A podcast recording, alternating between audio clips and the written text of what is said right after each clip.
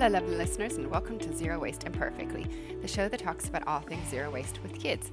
I'm your host, Sheila. I'm the owner of Embrace Less Waste and Life Essentials Refillery, a sustainable grocery store in Wesley Chapel, Florida. Our show is short, sweet, and to the point. Have you ever heard of a benefit corporation? Sometimes when you are on different websites or in stores, you may see that something is B certified, and that is a type of benefit corporation. But there's also a different type of benefit corporation, and that one is simply managed by the state that you're living in. And so approximately 30 states now allow benefit corporations to exist. And the one big difference between a benefit corporation and a regular, tr- just a standard traditional corporation, is the intent of the organization. So, a standard corporation, its first and foremost obligation is to its shareholders. A benefit corporation is different in the sense that it has a social impact associated with it. And that is going to be the first goal before profitability.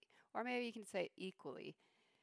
Its intent is to be profitable and do something good for the planet. So that when a benefit corporation is looking for investors, it's not going to push the profitability first, it's going to push the social cause first.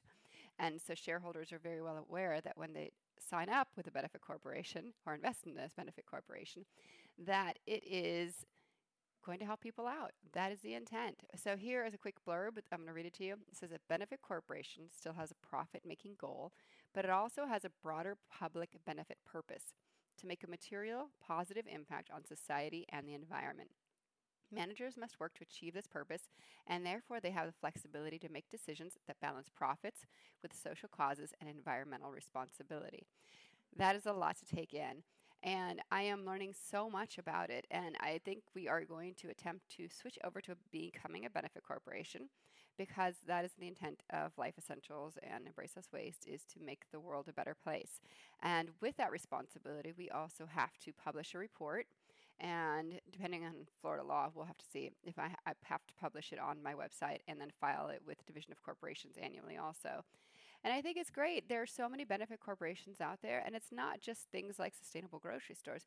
You can find attorneys, you can find banks, you can find pretty much everyone, anyone in every facet of business that runs a benefit corporation.